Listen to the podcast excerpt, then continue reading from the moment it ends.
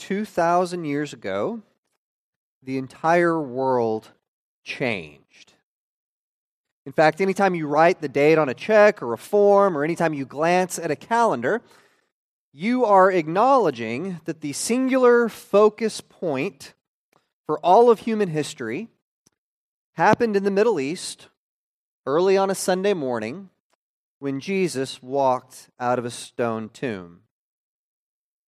A few days prior to the resurrection, uh, Jesus actually went through six different trials.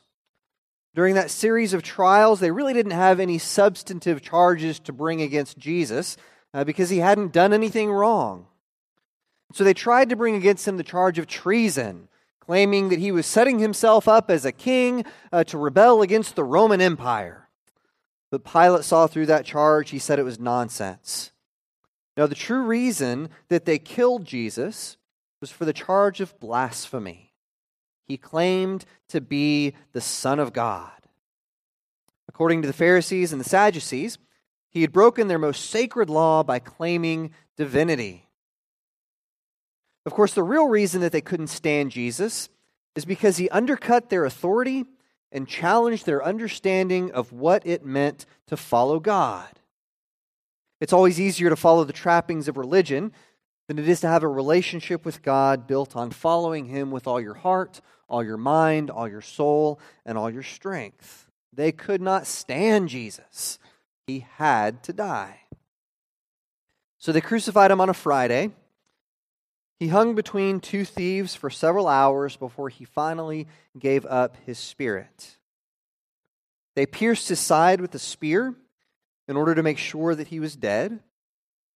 And then later that day, a few of his wealthy followers came and asked to take possession of his body. They wanted to lay him in a newly cut tomb, they wanted to anoint his body properly for his burial. After they sealed his tomb with a large stone, the chief priests and the Pharisees went to Pilate and asked if they could have a contingent of Roman soldiers to guard the body of Jesus. They were worried that his followers might cause trouble. They were worried that they might come and steal the body away and claim that he was somehow still alive. And under no circumstances was anyone to claim that Jesus was alive. But of course, it didn't work. Early on Sunday morning, Jesus rose from the dead. Over the next 40 days, he appeared to hundreds of people. And since that time, all over the world, Christians celebrate Sunday as the day that Jesus rose from the dead. All right, if you only hear me say one thing this morning, um, if you really have a nap that you have to take, or you're uh, only going to pay attention to one thing, let it be this one thing. All right, the church didn't create the resurrection, the resurrection created the church. If you're going to write down one thing, let it be that. The reason that we exist as a people is not because of the teachings of Jesus. Okay, the teachings of Jesus are great and wonderful. They teach us how to live a full life. We need those teachings, but that is not why we exist. Okay, we don't exist because of the divinity of Jesus. Okay, as divine as he was, he was God made flesh that walked on this earth. Okay, we don't exist as the church because of the death of Jesus, as necessary as that death was. No, the reason that we have hope, the reason we have the forgiveness of sins, the reason that we can have a relationship with God, the reason that we are here each and every week is because of the resurrection of Jesus Christ. Okay, so hear the word of the Lord. This is from the Gospel of Luke, chapter 24, starting in verse 1 says, On the first day of the week, very early in the morning, the women took the spices they had prepared and went to the tomb. They found the stone rolled away from the tomb, but when they entered, they did not find the body of the Lord Jesus. While they were wondering about this, suddenly two men in clothes that gleamed like lightning stood beside them. In their fright, the women bowed down with their faces to the ground, but the men said to them, why do you look for the living among the dead? He is not here, he has risen.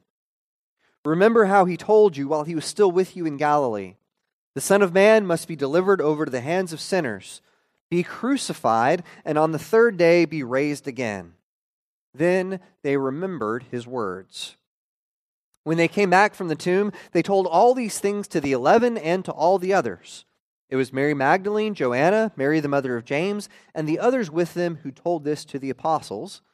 But they did not believe the women, because their words seemed to them like nonsense. Peter, however, got up and ran to the tomb.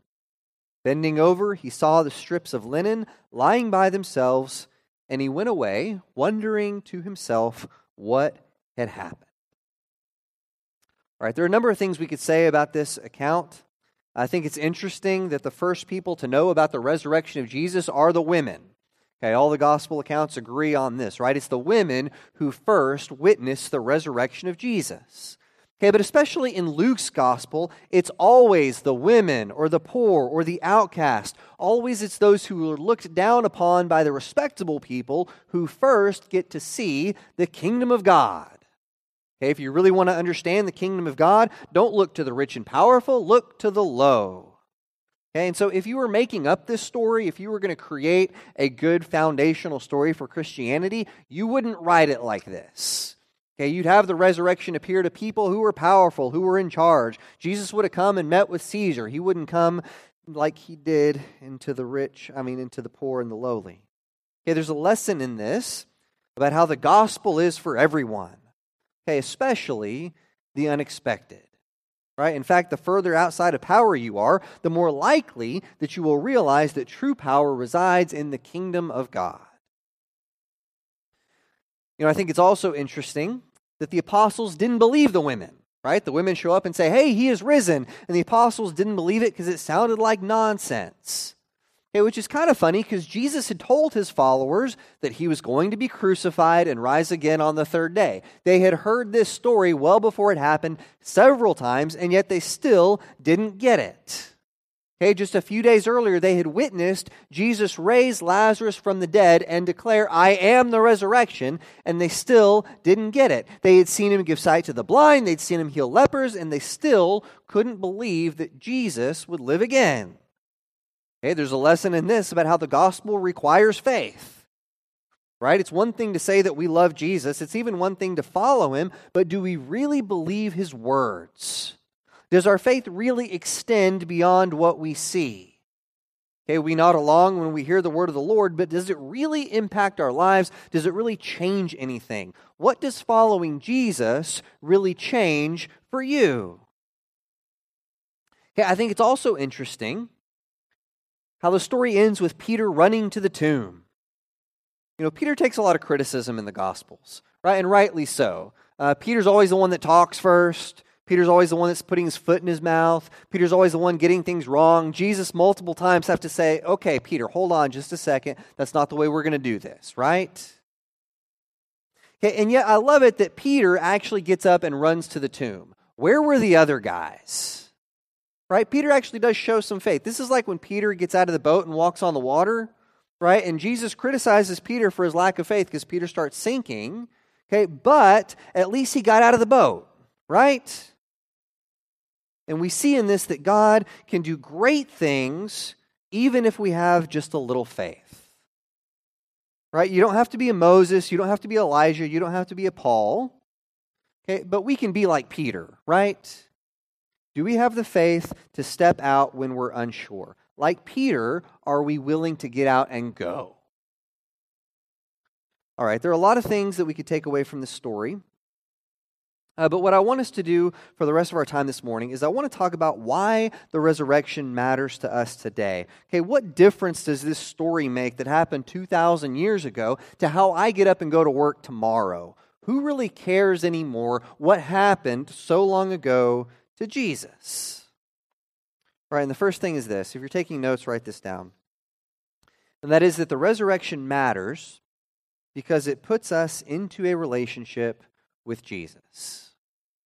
Yeah, the resurrection matters because it puts us into a relationship with Jesus. All right, pretty much everybody alive today admires Jesus. Okay, everybody thinks that Jesus was a good guy, that he taught some very good things. Everyone likes the parts where Jesus says things like, don't judge and love people and love people who aren't like you. Everybody thinks Jesus taught some good things and he was a good guy. Okay, everybody thinks the world would be a better place if everybody else did a better job of living like Jesus. Right, but you cannot believe that Jesus was just a great teacher unless you also think he was crazy. Okay? He claimed to be the Son of God. He claimed to defeat death. If you take Jesus seriously as a teacher, then you have to accept even his difficult teachings. Okay, being a Christian requires a belief in the resurrection. It is only because of the resurrection that we can have a real relationship with Jesus.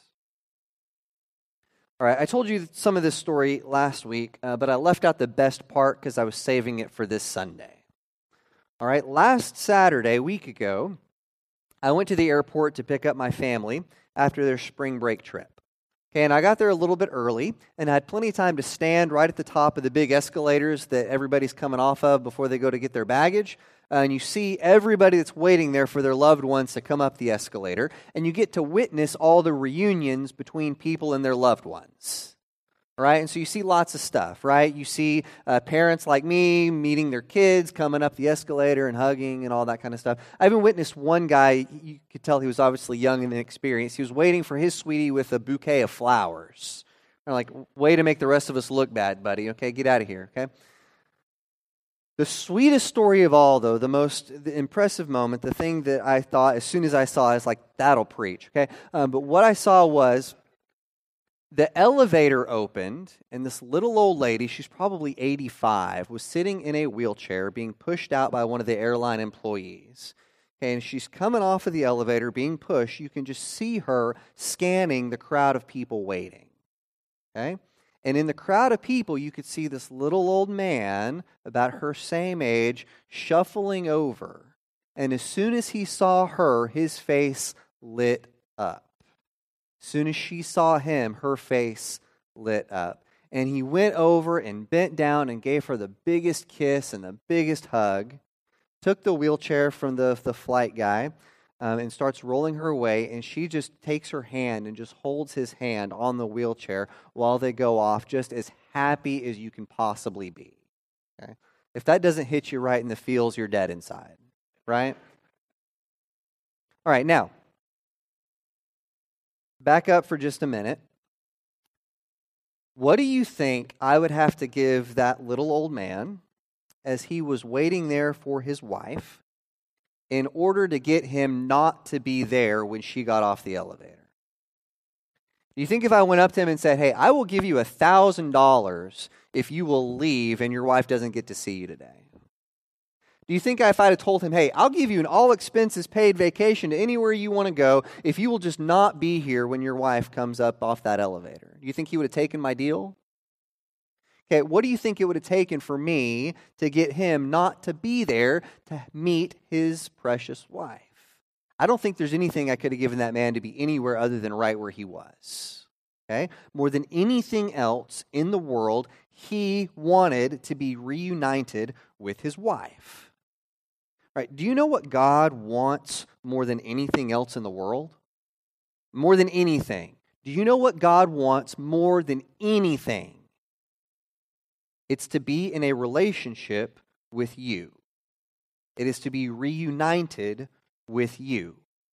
God sent his own son to the cross so that he could be in a relationship with you.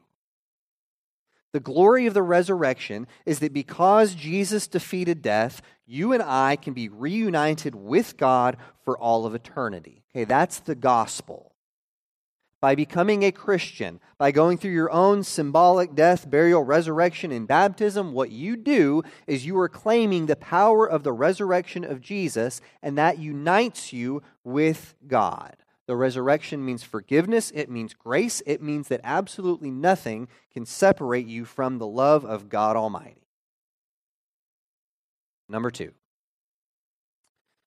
the resurrection also means that someday we will live with God. All right, while Rachel was gone for a week, uh, I lived as a bachelor. Okay, do you think I made the bed while she was gone? Uh, do you think I'd wash dishes every day while she was gone, or did I let them all pile up in the sink? There was a pile, right? Um, there were pizza boxes stacked there, right? Because that's how I roll, right? Um, and that Xbox isn't going to play itself, right? I mean, I had to do what I had to do while she was gone. Okay, the day that she was getting ready to come back, do you think I left it all like that? Do you think I left the pizza boxes stacked? Uh, do you think I left the bed unmade? Do you think I left the seat up? Do you think I left the, the house like it was? No. Okay. I straightened everything up. I threw out all the pizza boxes. I moved my lounge chair back to where it goes instead of right in front of the television. Okay. I prepare our house for her to come home to. Why? Okay, because I was excited to see my family and I wanted to be ready for them to come home. Okay, very similarly, when Jesus was getting ready to go to the cross, he had several long conversations with his disciples, preparing them for this event. One of the conversations he had with them, we read about in John chapter 14. This isn't on your screen, but hopefully this is familiar to you. He's telling them, I'm going to leave you, but he says this He says, Do not let your hearts be troubled. You believe in God, believe also in me. My Father's house has many rooms. If that were not so, I would have told you that I'm going there to prepare a place for you. And if I go and prepare a place for you, I will come back and take you to be with me, that you also may be where I am. You know the way to the place where I am going. Okay, part of what it means that Jesus rose from the dead is it means he has left to prepare a home for you and I to be with him for all of eternity one of the greatest promises of the resurrection is that you and I will get to be with our God, with our Lord forever. Okay, and this changes things, right? Because when we have loved ones that pass away, we don't grieve like the rest of the world does. Why? Because we grieve, but we grieve with hope. We know this isn't the end. We know there's something more permanent coming, and the resurrection is our promise that God is preparing that permanent place for us right now. Fair enough? All right. Number three, and finally, the resurrection matters because it promises that one day justice will get the last word. Okay, and this is important because as we live in the world and we look around and see what's going on around us right now, we recognize that the world is broken. Okay, we live in a world in which children die from chemical weapons in Syria. We live in a world in which North Korea is trying to develop nuclear weapons. We live in a world in which just the other day there was another school shooting. We do not have to look very far to tell that our world is broken. In our own individual families, we can see that the world is broken. Okay, one of the injustices we're dealing with in my house right now is that Rachel and I are getting ready to have to appear before a judge to argue that our kid is sick. Okay? He only uses two chambers of his heart, right? But we're going to have to argue that he really is a medical kid, right? That's weird. Okay? It's not fair. There's a lot of stuff in your life that's going on right now that's not fair. You're having to fight battles right now in your life that you didn't sign up for. You're having to fight injustice that is just not fair. There's sicknesses, there's job concerns, there's all kinds of stuff that you know about in your own life that it's not right and it's not fair. The promise of the resurrection of Jesus, though, is that justice will ultimately get the last word. The resurrection promises that the Pharisees and the Sadducees don't get the last word. The Roman governor doesn't get the last word. The demons that Jesus encounters don't succeed. The cross is not the end of the story. The promise of the resurrection is that Jesus has overcome death and that the last word always belongs to God. We celebrate today because the resurrection power that raised Jesus from the dead is available to you and me today. We claim the power of Jesus Christ in our own lives because he died and rose from the dead for you. All right, at this time in our service, we're going to sing a few verses of an invitation song.